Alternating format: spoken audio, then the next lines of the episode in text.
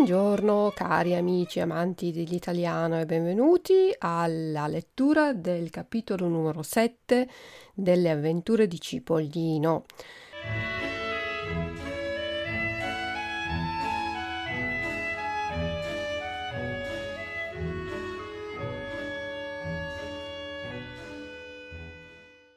Allora, vediamo come sempre le parole difficili.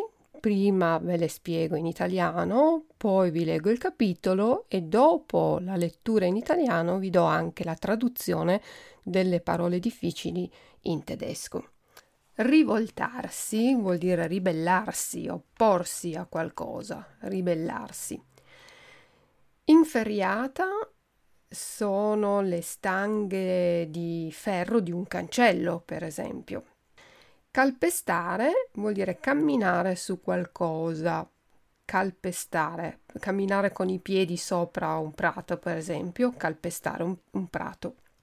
Aiuole sono dei, eh, de, delle zone delimitate dove ci sono dei fiori, per esempio anche in una città ci sono le aiuole piene di fiori e di erba.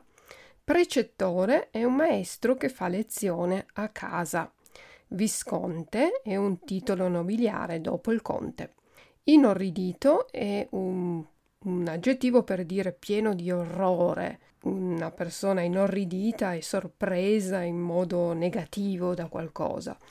Ribadire, ripetere, Inchiostro è il colore che si usa per scrivere.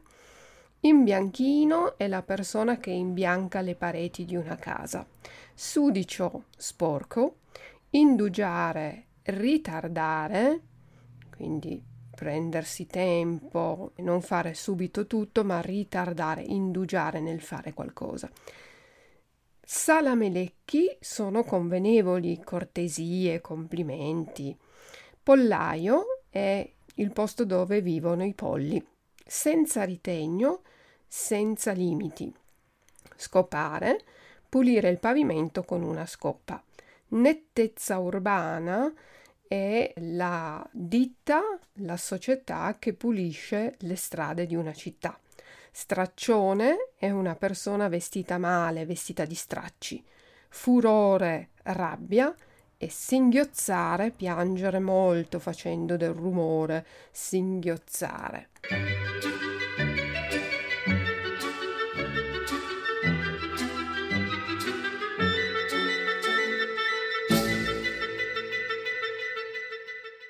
Adesso cominciamo con la nostra lettura del capitolo numero 7. Ciliegino per una volta a Don Prezzemolo si rivolta.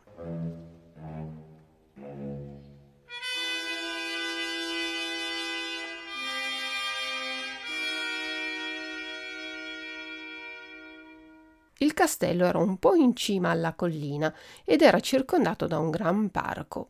C'era un cartello che da una parte diceva vietato l'ingresso e dall'altra parte diceva invece vietata l'uscita. Una parte era destinata ai ragazzi del villaggio perché non gli venisse la tentazione di scavalcare l'inferriata per andare a giocare sotto gli alberi del parco. L'altra era per ciliegino, perché non gli venisse la tentazione di scappare nel villaggio a imbrancarsi con i figli dei poveri. Ciliegino passeggiava solo soletto, stando bene attento a non calpestare le aiuole e a non rovinare i fiori. Difatti il suo precettore, don Prezzemolo, aveva fatto mettere dappertutto dei cartelli su cui c'era scritto quello che Ciliegino poteva fare e quello che non poteva fare. Per esempio, vicino alla vasca dei pesci rossi c'era questo cartello è vietato a Ciliegino mettere le mani nella vasca. E c'era anche quest'altro è vietato ai pesci rivolgere la parola a Ciliegino. In mezzo alle aiuole fiorite c'erano cartelli come questo. Ciliegino non deve toccare i fiori, altrimenti resterà senza frutta. Oppure come questo. Guai a ciliegino se calpesta l'erba dovrà scrivere duemila volte io sono un ragazzo bene educato. Questi cartelli erano un'idea di don Prezzemolo, che non era un prete, ma il precettore di Ciliegino. Il nostro visconte aveva chiesto alle nobili zie il permesso di andare alla scuola del villaggio insieme a tutti i ragazzi che vedeva andare a tornare dalla scuola agitando gloriosamente le cartelle come bandiere.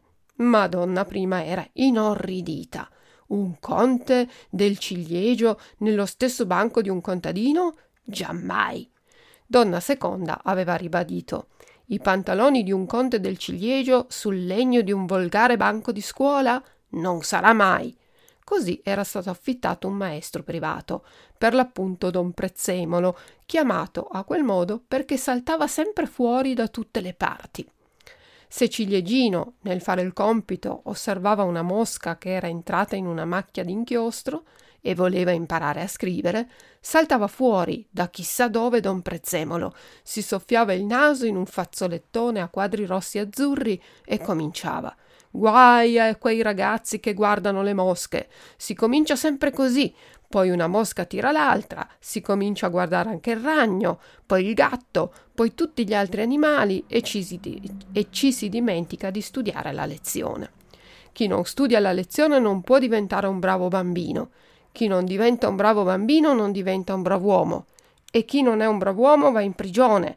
Ciliegino, se non vuoi finire in prigione, smettila di guardare quella mosca. Se Ciliegino apriva il suo albo per disegnare qualche bella figura, saltava fuori chissà da dove don Prezzemolo, si soffiava il naso e cominciava. Guai a quei ragazzi che perdono il tempo a disegnare le belle figure. Che cosa potranno diventare da grandi? Al più degli imbianchini, cioè persone sudice e malvestite che girano giorno e notte a insudiciare i muri e perciò finiscono in prigione come si meritano. Ciliegino, Vuoi tu finire in prigione? Per paura della prigione, Ciliegino non sapeva a che santo vol- votarsi. Per fortuna qualche volta don Prezzemolo non poteva saltar fuori da nessuna parte perché era andato a fare un pisolino o perché indugiava a tavola a discorrere con la bottiglia. In quei pochi istanti Ciliegino era finalmente libero. Don Prezzemolo se ne rese conto e fece mettere tutti quei cartelli di cui ho parlato. Con questo sistema poteva dormire un'oretta di più, sicuro che intanto il suo pupillo non perdeva tempo e passeggiando per il parco imparava utili lezioni. Ma Ciliegino, quando passava vicino ai cartelli, si toglieva gli occhiali, così non vedeva quel che c'era scritto e poteva continuare tranquillamente a pensare ai casi suoi. Mentre dunque Ciliegino passeggiava nel parco, si sentì chiamare da due voci squillanti come campanelli. Signor Visconte, signor Visconte. Si mise gli occhiali e vide un ragazzo della sua età, piuttosto mal vestito, ma dal viso chiaro e simpatico, e una ragazzina di forse dieci anni, coi capelli raccolti in un codino che le stava sempre in piedi sulla testa. Ciliegino si inchinò cerimoniosamente e disse Buongiorno signori, io non ho l'onore di conoscerli, ma farei volentieri la loro conoscenza. Allora perché non vieni più vicino? Non posso, don Prezzemolo non vuole che io parli con i ragazzi del villaggio. Ma ormai abbiamo già parlato. Quando è così, vengo subito. Ciliegino era timido e ben educato, ma nei momenti decisivi sapeva prendere decisioni eroiche. Entrò decisamente nell'erba, calpestandola con tutta la forza delle sue gambette, e si avvicinò all'inferriata. Io mi chiamo Ravanella, si presentò la bambina, e questo è Cipollino. Molto piacere, signorina, molto piacere, signor Cipollino. Ho già sentito parlare di lei dal cavalier Pomodoro. Ecco uno che mi mangerebbe senza neanche condirmi. Proprio così, Appunto per questo mi sono figurato che lei doveva essere una simpaticissima persona e vedo che non mi sono sbagliato. Cipollino sorrise. Benissimo, allora perché stai facendo tanti salamelecchi e mi dai del lei, come se fossi un vecchio cortigiano in parrucca?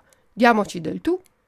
Ciliegino si ricordò improvvisamente di un cartello che stava sulla porta del pollaio e dove don Prezzemolo aveva fatto scrivere non si deve dar del tu a nessuno. perché aveva sorpreso una volta Ciliegino a conversare confidenzialmente con le galline. Tuttavia decise di passar sopra anche a quel cartello, come era passato sopra l'erba, e rispose D'accordo, diamoci del tu. Chissà come gli fischieranno le orecchie a don Prezzemolo. Risero tutti e tre allegramente. Sulle prime ciliegino rideva appena appena con un angolo della bocca, ricordandosi di un cartello di don Prezzemolo che diceva È vietato ridere il lunedì, il martedì, il mercoledì, il giovedì, il venerdì, il sabato e la domenica.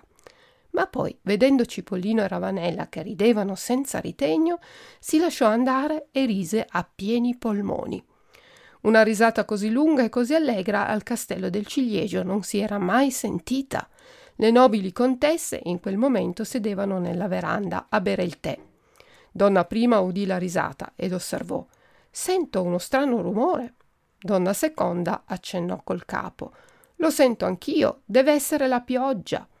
Ti faccio notare che non piove affatto, disse donna prima con aria sentenziosa. Se non piove, pioverà, ribatté donna seconda con decisione, alzando il capo per trovar conferma nel cielo. Il cielo, però, era limpido come se fosse stato scopato e lavato dalla nettezza urbana cinque minuti prima. Non si vedeva una nuvola per scommessa. Io dico che è la fontana, ricominciò donna prima. La fontana non può essere, è rotta e non dà acqua. Si vede che il giardiniere l'ha riparata ma il giardiniere non si era nemmeno accorto che la fontana era rotta. Anche Pomodoro aveva udito quello strano rumore e non era per niente tranquillo. Nelle prigioni del castello, pensava, ci sono molti prigionieri, bisogna vigilare se non vogliamo avere sorprese. Decise di fare un giretto di ispezione nel parco e dietro il castello, dove passava la strada del villaggio scoprì i tre ragazzini in allegra conversazione.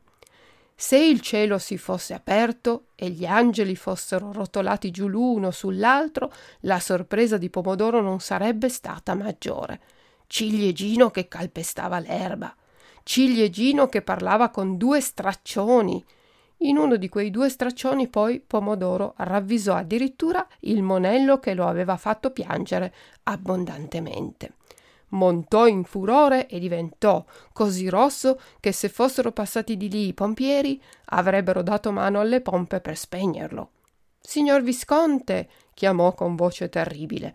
Ciliegino si, rivol- si volse, impallidì, si strinse all'inferriata. Amici, bisbigliò, scappate prima che, Momodo- che Pomodoro possa farvi del male. Cipollino e Ravanella scapparono senza smettere di ridere. Per questa volta, osservò Ravanella, la nostra spedizione non è riuscita. Ma Cipollino non la pensava così. E chi te l'ha detto? Abbiamo conquistato un amico, e questo non è poco. Il loro nuovo amico intanto si preparava a subire le lavate di capo di pomodoro di don Prezzemolo, di donna prima, di donna seconda e di tutto il parentado. Il povero ragazzo si sentiva infelice come non mai. Per la prima volta egli aveva trovato due amici, per la prima volta in vita sua aveva riso di cuore ed ecco che doveva perdere tutto di nuovo. Cipollino e Ravanella erano scappati giù per la collina e forse non li avrebbe più rivisti. Quanto avrebbe dato per essere con loro, là fuori, dove non c'erano cartelli, dove si potevano calpestare i prati e cogliere i fiori. Per la prima volta nel cuore di Ciliegino c'era quella cosa strana e terribile che si chiama dolore. Era una cosa troppo grande per lui e Ciliegino sentì che non l'avrebbe potuta sopportare. Si gettò a terra e cominciò a singhiozzare disperatamente. Pomodoro lo raccolse, se lo mise sotto il braccio come un fagottello e si avviò su per il viale. Ecco, e adesso le, la traduzione in tedesco delle parole difficili. Rivoltarsi, sich auflehnen. Inferriata, Gitter. Calpestare, zertrampeln. Aiuola, Beet. Precettore, Hauslehrer. Visconte, Visconte. Inorridito, entsetzt. Ribadire, wiederholen. betonen, inchiostro, tinte, imbianchino, ausstreicher, sudicio, schmutzig, indugiare, zögern, squillante, schrill, salame lecchi, Katzbuckeln, Pollaio Hühnerstall, senza ritegno rückhaltslos, scopare fegen, kehren, nettezza urbana städtische Müllabfuhr, straccione zerlumpter Mensch, furore, Wut e singhiozzare, schluchzen. Grazie mille amici per l'ascolto e a presto. Ciao ciao da Luisa.